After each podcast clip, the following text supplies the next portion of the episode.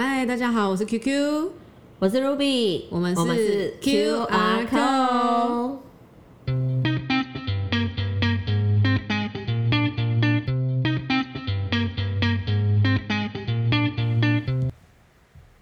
最近放完年假了，大家放假应该都会看剧吧？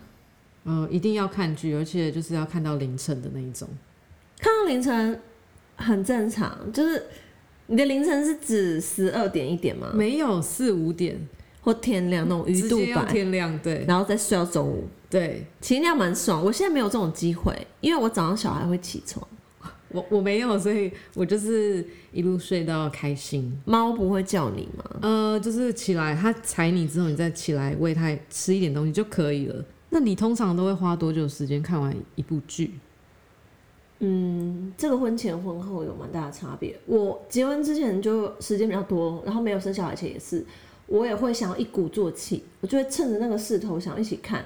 我不太喜欢追那种 on 档剧，就是你要一集一集看，其实会很累，对不对？对，你要等它，然后你就会迫不及待，而且它通常会停在一个让你非常生气的地方接受，对，你就会一个礼拜带着那个情绪。那其实我们。都知道他为了要吊你胃口。那你最近有看什么样的剧吗？我最近看了有一个老梗剧，因为那个有点变成过年习俗，就《甄嬛传》。哎，那直播超红的。那直播是万人万人在线上收看的，而且那个聊天是相当热闹，真的超热闹的啊！因为其实你重点可能就是在看那个聊天室，大家回了什么。你有看过吗？《甄嬛传》？《甄嬛传》我真的没看过哎，好意外！你明年过年千万不要错过。好，我会线上收看。现在过年看二十四小时《甄嬛传》，就是跟中秋节要烤肉一样，已经变成一种习俗了。哎，你知道它的那个观看的人数啊，其实比跨年的人次还要多，你知道吗？大概六万。毕竟跨年每个县市都有自己的场子，他们会吸引到不同的受众，而且大家可能会想要听自己的偶像。他们就会转台，可是《甄嬛传》是《甄嬛传》有一群就是热衷的粉丝，就是一个集中火力的概念，就是是。而且《甄嬛传》有一个特色，不管什么时间你开始看，你都不会觉得违和。哪怕你今天从三十集看，哪怕你从第五集开始看，跟第五十集开始看，你都会觉得，哎、欸，我大概看十五分钟，我就可以进入状况了。因为我没有看过《甄嬛传》啊，那 Ruby，你有觉得在那个剧情里面有你比较喜欢或者是觉得特别的地方吗？嗯，我觉得《甄嬛传》有几个部分让人印象比较深刻。第一个就是人物刻画很生动，就像我们在聊那个迪士尼的时候，迪士尼的 IP 的每一个背后都有一个故事。那《甄嬛传》其实看到最后，你会发现人其实是亦正亦邪的，因为它其实是描述一个后妃的一生嘛。所以你可以看他从一个少女到一个呃长者的整个心理变化，那这个中间我觉得是有趣的，而且在你每一次看他的时候，因为你的年龄也不一样，你可能第一次看像十二年前的时候在看，我就是二十出头的刚大学大学生的年纪，到现在已经有工作经验，然后又步入家庭，它反射出来给我的那种情绪是很不同的，包含我在看一些角色的心境变化，可能。前几年看还是觉得对他很有怨言，觉得很不满，但后来就觉得或许他的做法其实也是能够理解，就会每一次看有新的心得。嗯，它就是一个演进的过程，然后你每一个时间点去看他的时候，你的心境的感受都会完全不一样的感受，这样子吗？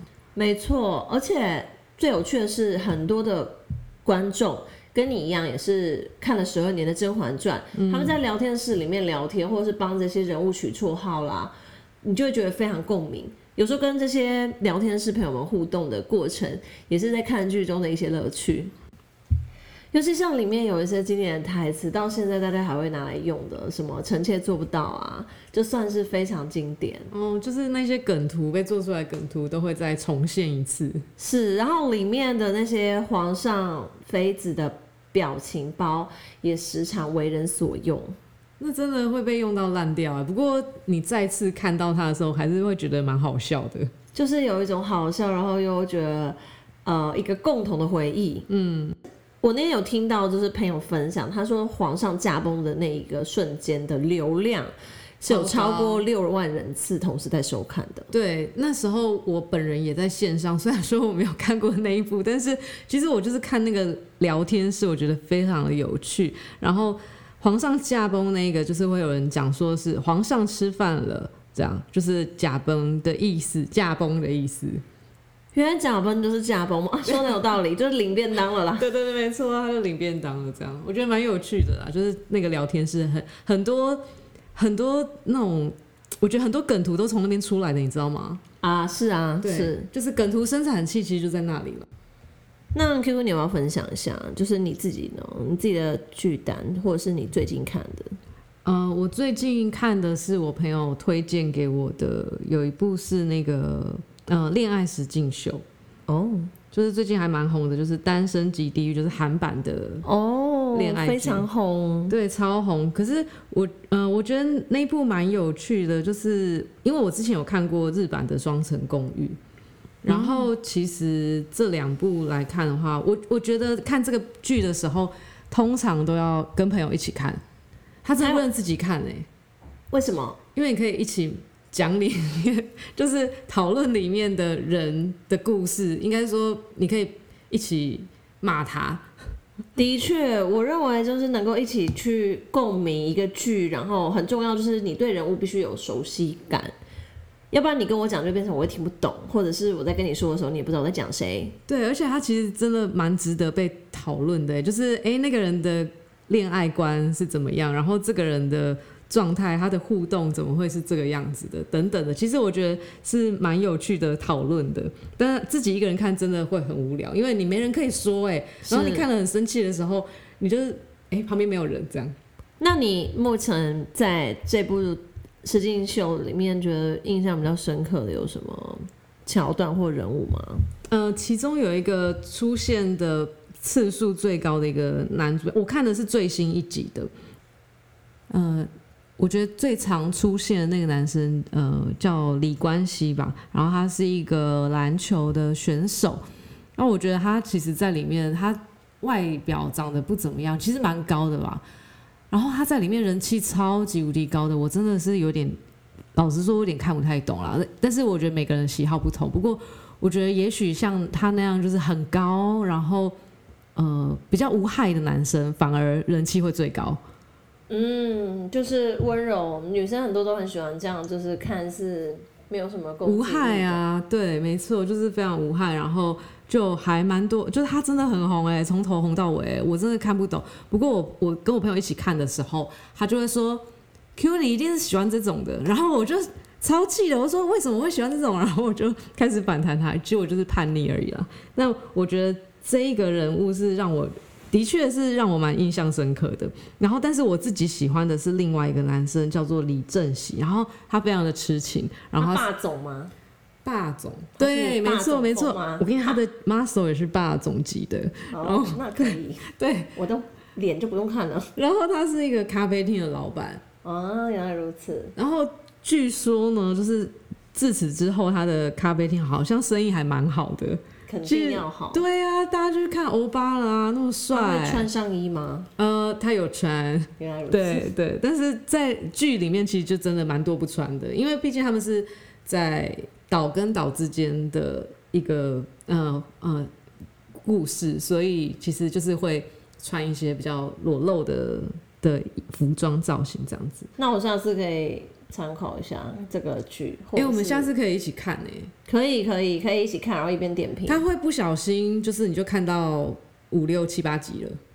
哦，因为他每集不长，对，他真的不长啦。然后你就会就是不小心一直往下看，然后边评判 就是他们的恋爱观，每个人物的特色。对对对对对，蛮好玩的，我觉得是蛮有趣的啦。那其实我觉得他们除了在探讨每一个恋爱的模式之外，我觉得它其实有点像是那种网红生产器哎。OK，因为里面的人你不觉得都很漂亮吗？就是要俊男美女，对，要么很漂亮，而且他的呃职业也不错，就是都会找那种职业很特殊啊，或者是人设。对，真的，我觉得这个人设是蛮厉害的，所以其实也算是某种程度的网红或者是艺人生产器。确实是，对啊。那 Ruby 你呢？你最近有什么看什么其他的剧吗？我最近其实在追一部 on 档的动画片，就是我很久不追动画，或者是因为也比较没时间，但是因为这部剧是我们全家都在看的，它叫做《葬送的福利莲》。那这是一个日本的动画，它跟一般的日本热血青年动漫很不一样。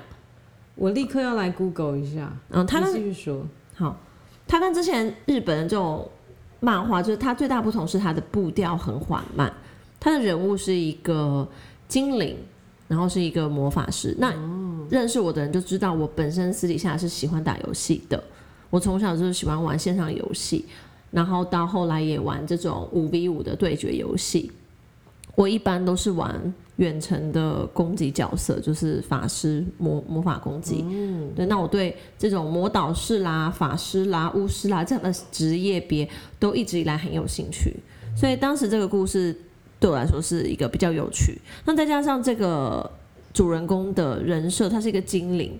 那因为我本身也是一个中途粉，就是我非常的喜欢魔戒。那那个时候就是让我一直以来对精灵就有一种向往。那它不单单是如此，我觉得这部剧整个成功的点是，它有别于其他的这种冒险的漫画动画，很多的杀戮，它更多的时候在探讨人性，然后它有很多的对话，在让你去反思人跟人之间相处的意义。因为精灵它的生命很长嘛，嗯，它并不会感受到身边人的离开。但我们人类不是啊，我们人类可能三十岁、五十岁，我们的一生可能短短不到一百年。那精灵它不一样，所以这个时候，当他回过头发现，当时跟他一起冒险的勇士们已经一个一个凋零、老去或者离开世界的时候，他忽然觉得很有趣，为什么人类会有这样子的情感？那所以他在探索自己的旅程中。重新就是踏上新的一段挑战跟旅途。那里面的人物，你有觉得你自己最喜欢，或者是你自己反而有一些投射感的人吗？其实目前没有诶、欸，我一直用一个比较第三者的角度在看，嗯、但是它里面的很多言行举止，或者是主人公他。魔法很强大，然后生活又很白痴的这种人设对比，会让人觉得很有趣，就是一个反差感。对，那这部戏其实我身边在观看的，反而更多是成年人，因为成年人生活繁忙，然后有非常多的信息，然后当他就是沉浸在动画中，他可以找到一方净土，他不用就是，他可以真正就得到放松的感觉。我在看整部动画的时候。我是觉得很放松的，包含它中间有一些战斗的场面，其实相对于其他那种很多的血迹啦，或者是很相对暴力的那种画面，比较呃残忍的，这个里面去凸显的是非常友善的，它不会有太多让人觉得不舒服的感受。那它算是呃有好笑的吗？它算是喜剧类吗？有偏哪一类吗？它就像是有些人讲，你笑着笑着就哭了，但是哭一哭你又开始笑，哦、所以它会让人觉得既感动又有趣，然后也有一些小幽默。是，嗯，那比较特别的是，这个故事一开始里面的勇者他就已经是一个往生的状态，哎，直接就往生了吗？对，而且这个女主角他们就已经打败大魔王了。就一般来说，剧情的推进都会是大家开始冒险，然后主角是从零开始打怪练级，从新手村开始打 BOSS，这是一般的故事编排。嗯，但这部戏一开始魔王就已经死掉了，哦，是在一个和平的时代，然后主角开始反思他过去的生活，跟他的这些战友们，他有点像在倒带啦。他是一个倒带，但倒带追寻自己的过程，同时又在发现新的事物。嗯，那我觉得他描述故事的方式还蛮特别的。没错，这也是为什么我想他在很短时间内能出圈，然后让很多人哎、欸、觉得他是一个可爱的、跟温馨的剧集。剧、嗯、这个我就会想看的，因为他的描述故事的方式是比较不一样的形式。对，嗯、包含他的动画的音乐跟色调，它都会相对缓和。嗯、那如果你在日本，你就知道之前日本只要是动漫，都会是那种 rock and roll 很热血的乐团，然后用嘶吼的方式，就是呐喊出就是那种很激昂的情绪。但在这部剧里面完全没有，你会听到就是很轻巧的配乐，那种仿佛就是很像微风的感觉哦，就是很平稳的感受。是，它会让你的情绪觉得相对平稳，然后同时中间随着一些环节的推进，也是会有一些刺激跟比较紧张的地方，但是相对于其他，它看起来会更舒服，节奏更缓慢一些。嗯嗯嗯。那 QQ 你觉得呢？就是除了刚刚的实境节目，你有没有看过像这种类似就是比较疗愈的剧？因为其实现代人，我觉得我们真的很需要被疗愈。那我觉得有一些疗愈的剧在生活中也能让人觉得放松。那 QQ 你自己也有一些疗愈片单嘛？就是让人看了之后会觉得很舒服的。有哎、欸，像你刚才有提到有风的感觉，我就想到有一部剧叫做《去有风的地方》。哦，这不是那个刘亦菲演的？对对，刘亦菲演的那。那时候是我朋友，我去他家玩，然后他推荐我看的。我其实我自己压根不会，我看到那个片名，还有 就是他他很平，然后好像很淡的感觉，所以我我通常基本上我不会点进去看。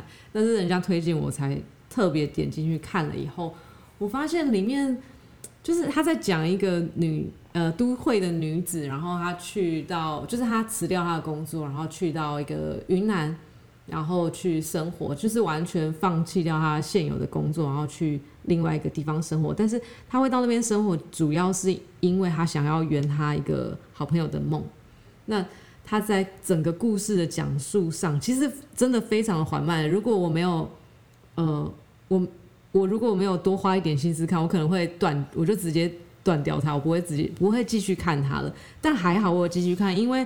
其实它里面就让人家很感觉到，因为它叫做有风的地方嘛，它真的让你感受到在吹风哎、欸，就是你在看它的时候，或者是当你没有在看它，你在回想它的时候，你真的会感受到风，包含那边的场景啊，或者是呃它的建筑的配置啊，或者真的是有风的那个感觉，甚至是人跟人之间的对话，还有它整个画面 tag 到一些小物件上面的那种风动的感觉，其实。